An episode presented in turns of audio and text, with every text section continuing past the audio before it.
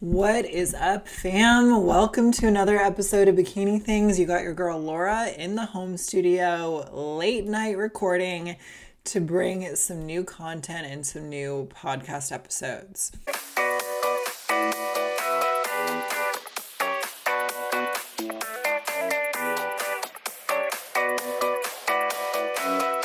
I want to first apologize before we jump right into the episode for my very froggy voice. Today, for example, I had nine calls and two posing clients. So my voice day to day never really gets a break. So I'm excited to bring you ladies some content. YouTube has been going great. So if you guys are on YouTube, if you watch YouTube videos, I've been putting out a lot of vlogs about my prep. I have an editor that I'm working with, thankfully, and that's what's helped me be consistent more recently. So just search Laura Moore Shay.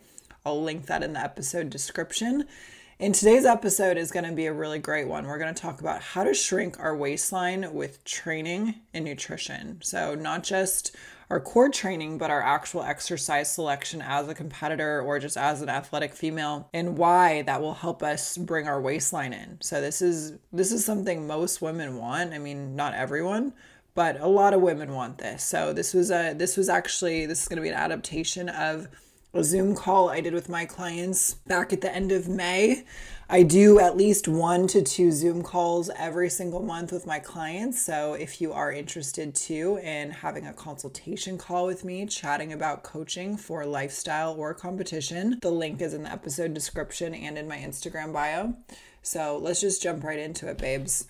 So, we're going to talk about first, we're going to talk about training, our exercise selection, as well as our core exercises that can shrink the waistline. And we're going to talk about nutrition as well. Let's jump right into it. But before I do that, let's state the obvious real quick. So, shrinking our waistline is going to be primarily accomplished through fat loss and weight loss.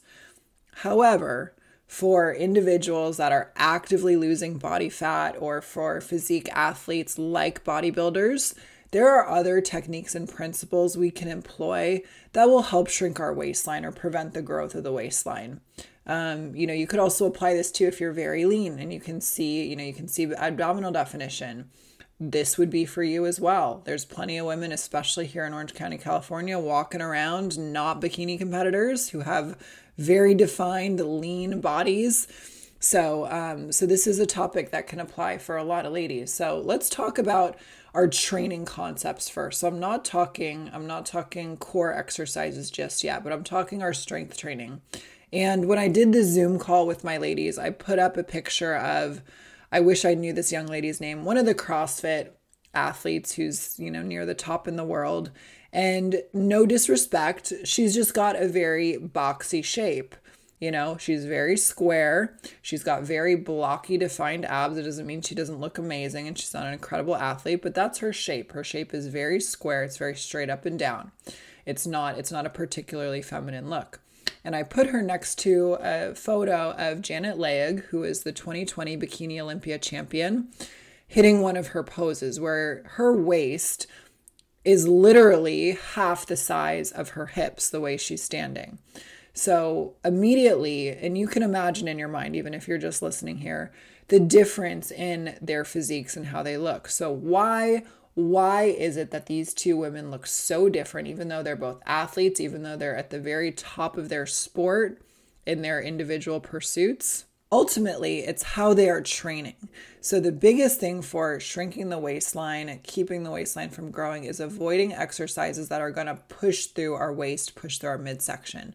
So some examples of this would be like barbell squats, conventional deadlifts, snatches, clean and jerks, anything like that and and so you can easily imagine those are a lot of the staples and a lot of the fundamentals of a CrossFit type workout. And and again, no disrespect to CrossFit. I've done it myself. I had a membership at a CrossFit gym back in 2020. But if your goal is to create an hourglass look with your body, First of all, your goal must primarily be an aesthetic goal, and so CrossFit may just not be the best fit for you. So, with that in mind, how can we train in a way to build our physique, look amazing and build the muscle tone and definition that we're looking for. So, if we're, say, a bikini competitor or just a woman who's looking to create that hourglass shape. We want to avoid those exercises I just listed out. Not that you can't do them ever, but they should not be the foundation of your strength training programming over an extended period of time. Right? So, if we're trying to train things like our glutes, we should seek out alternative movements. Things like uh, our barbell hip thrust, our barbell glute bridge, hyperextensions, single leg hip thrust, um, glute kickbacks, any of any of those types of movements are going to be much more isolated. They're not going to engage the midsection the way these compound movements that I listed off did. And there's so many. There's literally so many. And then to train our upper body, rather than maybe doing a clean and jerk, we can sit down on a bench and do a seated shoulder press or thing, you know, movements like that, seated Arnold press, something that's not going to force your waist to get involved. If you're doing a standing shoulder press over a seated shoulder press, guess what? You're going to use your waistline a little more because you are less stable. Part of the reason why we can go heavier on a seated shoulder press is because our spine is supported and we've got more stability. So think about your training and the fundamentals of what's in your program from that perspective. Um, what I see, what I see a lot too, um, and this is more so not to not to dog male coaches or to make such a sweeping generalization but a lot of times because nowadays coaching is so in vogue like people i think a lot of people think that coaching is some easy way to make a lot of money without having to work very much but that's that's not actually the case if you're a good coach and you really have a high level of knowledge of bodybuilding. So, what I see a lot are just kind of random trainers and things putting together programs for bikini athletes, and they're set up in a way where the program really looks like it's a program intended for a male like some of these glute workouts or lower body workouts I see put together for bikini competitors are things like squats, deadlifts, leg press, glute kickbacks, end of list. And that's fine. You're you can get a good leg workout doing that, but are you going to build glutes? No, not necessarily. So make sure that whoever you are working with, if your goal is to create an hourglass shape, that they are familiar, they have a proven track record, and they're not just like the local bro or dude at the gym who says, "Oh, yeah, you want to train for a competition or you need a you need a trainer, let me help you." Do a bit of research. If you've got specific goals, you need to make sure that whoever you're working with has that specific knowledge. So, let's let's shift gears and let's talk about our core exercises. So, a few principles of core training for physique athletes like bikini competitors, like wellness athletes, or again, any any female male who wants to keep their waistline nice and tight. In general, we want to avoid training our obliques. And that is because the obliques sit on the outside of our waistline. And the purpose of really the movements that they initiate, they initiate spinal rotation. So imagine, you know, you're twisting side to side, or you're doing, you know, you're doing the 1950s dance move, the twist right? Or lateral flexion. So you can imagine that person in the gym with that plate or that heavy ass dumbbell who's just bending over side to side over and over again. That's that's an exercise that will work your obliques. Um, that's that's the lateral flexion of the spine right there. They sit on the outside of our waist. What we think of as our six pack or eight pack of abs is actually several layers of muscles and those muscles work whenever we are doing a crunch like motion, right? So you can imagine doing a crunch, doing a leg lift.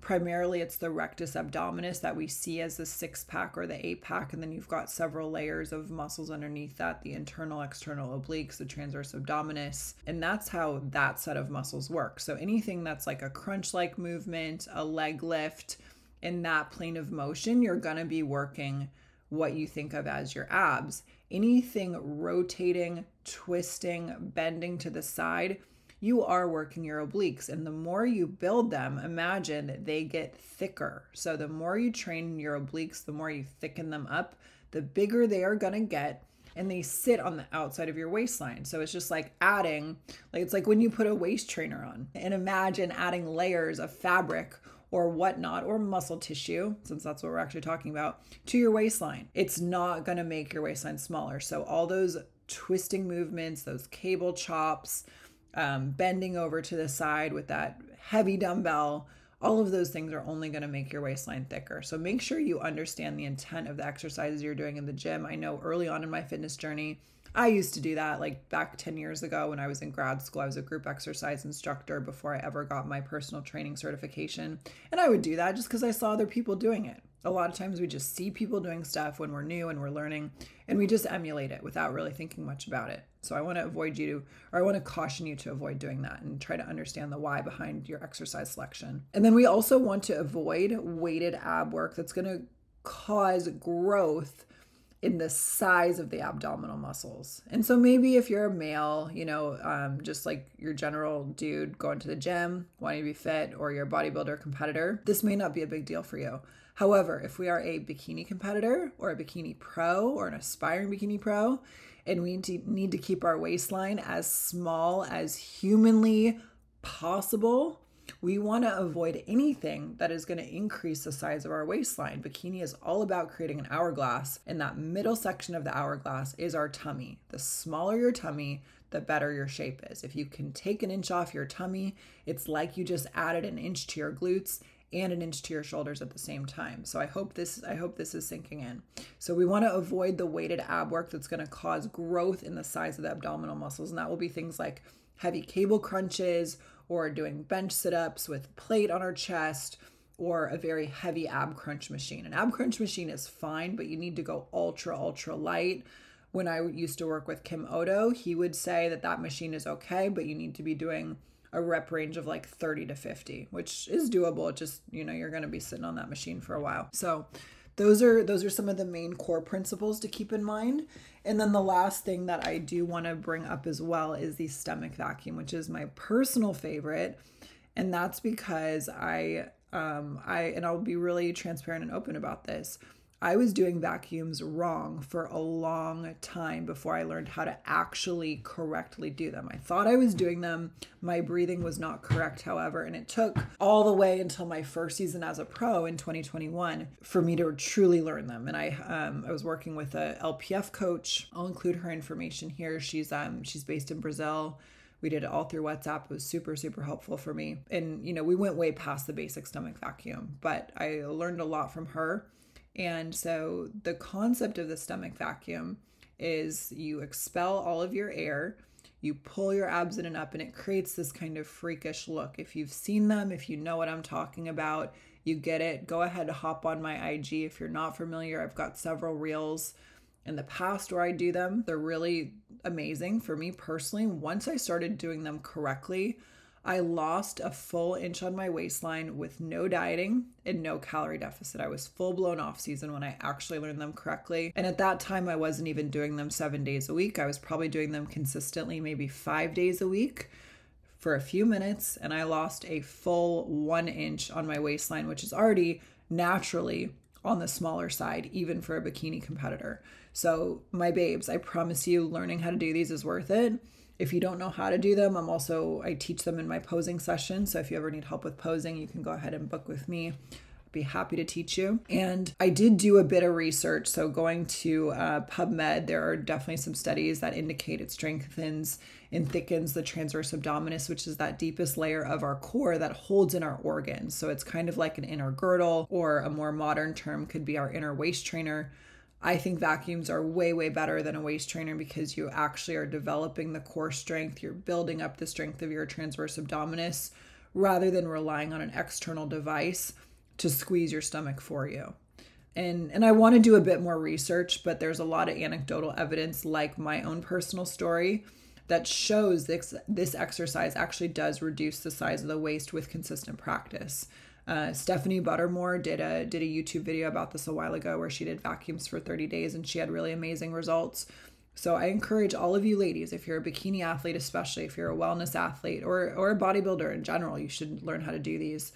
They're very effective. They're great at learning core control, lower lower abdominal strength, And and while we're posing, I do want to clarify we're not vacuuming. So sometimes bikini competitors I will see get a little confused and they'll try to vacuum while they're in their front pose. That's not the purpose of these. They help strengthen the lower core, they help shrink our waistline, and they help build our mind muscle connection to our lower core, but we are never actually hitting a vacuum as a bikini competitor on stage. If you're you know, male bodybuilder, classic physique competitor, something like that, knock yourself out. But for us ladies, that's that's not what we're doing on stage.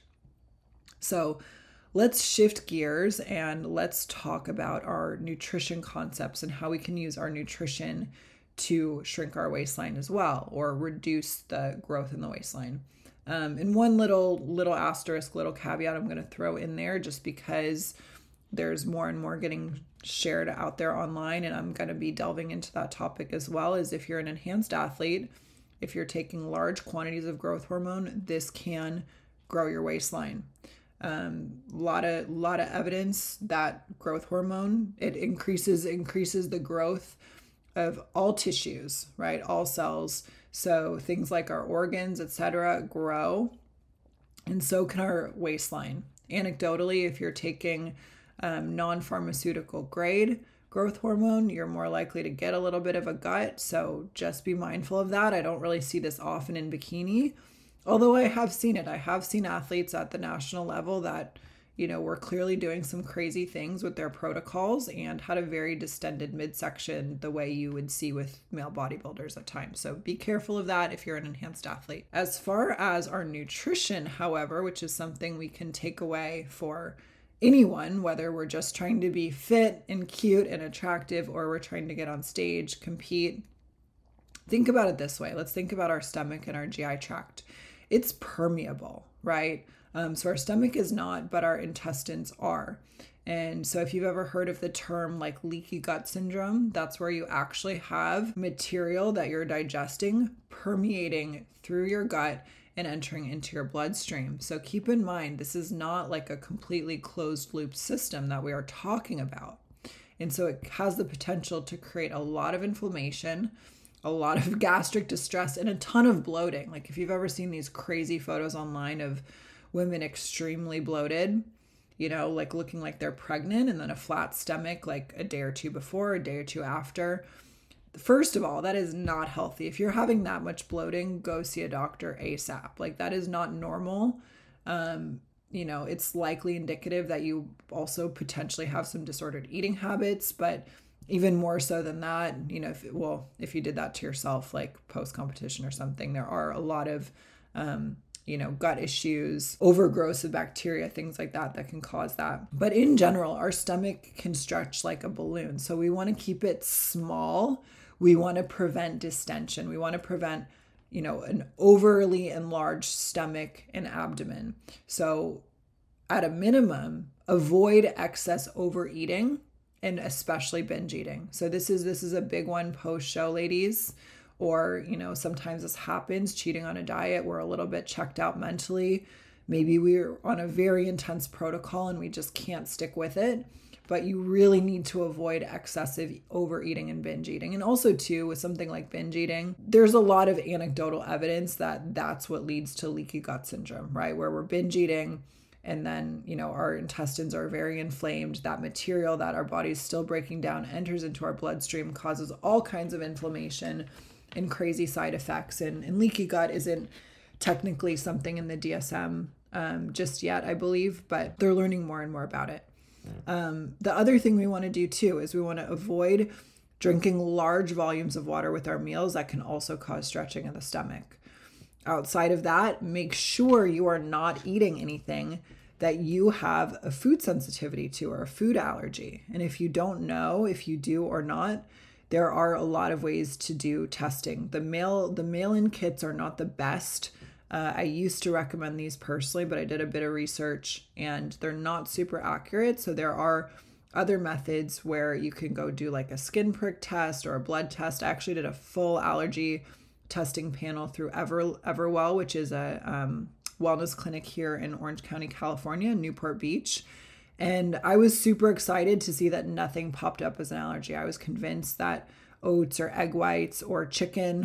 I developed an allergy to through all my years of bodybuilding. So if you guys want a resource like that, they can do telemedicine with anyone in 49 to 50 states. They cannot work with those in the state of New York, but every other state they can work with. So if you need help with a wellness clinic, I'd be happy to direct you to Everwell. They do great work. I send a lot of my clients there. So we definitely want to avoid those foods that we're allergic or sensitive to because that's going to create inflammation. That's going to create bloating. It's going to create swelling.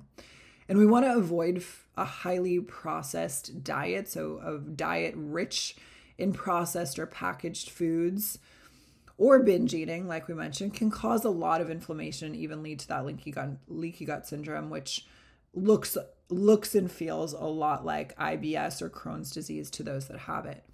Some other common GI inflammatory compounds or things that just really inflame our digestive system are going to be alcohol, spicy foods, refined sugar, dairy, and acidic foods. So those things we want to avoid those in excess. And if you're sensitive to one of those, just try to avoid it altogether. Like if you know that every time you have spicy foods, your your digestive system is screaming at you, just cope with it. You know, try not to try not to be eating foods or things that you know you have a sensitivity sensitivity to. Not only are physically you going to feel unwell, but most likely you're going to create enough inflammation in your body that emotionally you might even feel off. Like you might disturb your mood, you might disturb your mental health or your emotional well being. So it's really not worth it. The other things you can do to help minimize um, the effects of leaky gut syndrome or um, just minimize inflammation in the gut and bring the waistline in are taking probiotics to support a healthy gut. So there's a lot of great probiotics out there. There's a lot of great digestive supplements too. I'll link some of those below using digestive enzymes too can be great, especially for a competitor, especially for an active individual eating a high protein diet. It's imperative that we are digesting our food well, that we're breaking down our food, um, that there is no, you know, as as little inflammation as possible. So the probiotics, those are the gut bacteria that actually help us break down our food. They're gonna they're gonna help us along. They're gonna make sure the digestion goes really nice and smooth. We're not getting extra bloated. We're not getting inflamed. And you also really want to avoid stress. Stress is a huge, huge, huge cause of inflammation in our body and especially our gut. So, these are some of the things that we definitely want to consider with our nutrition. And then the last point with the nutrition that I want to touch on is try to avoid eating too close to bedtime, especially large meals or meals high in fat close to bedtime. And the visual I want you to think about is our digestive system. It's a vertical column, right? If, if for a person we're standing upright, our digestive system, you can imagine it's the stomach, it's the intestine, follow small intestine followed by the large intestine, right? It's a vertical column. So when we go to bed, we take that column and we flip it 90 degrees and place it horizontally. You can imagine, just think of the physics of this. The food is going to move the best through our body vertically, right? We're we're working against gravity here. Gravity just naturally pulls everything downward. And when you take that essentially, you know, a filtration column if you will, and you place it horizontally, that food is not going to move as optimally through that vertical column. In general, eating too close to bed causes poor digestion, bloating, um, especially with higher fat meals too it can disrupt your sleep so then you're losing out on good quality sleep so think about that as well too. Um, i struggle with this at times especially in off season when my calories get high. There are times where i'm eating larger meals close to bed and i just never wake up feeling my best. So i've gotten better about you know trying to stack my calories a little earlier in the day when that comes up. So those are all the tips i have for you ladies. I hope this was helpful. This is i know this was kind of a high level glance at how to shrink our waistline.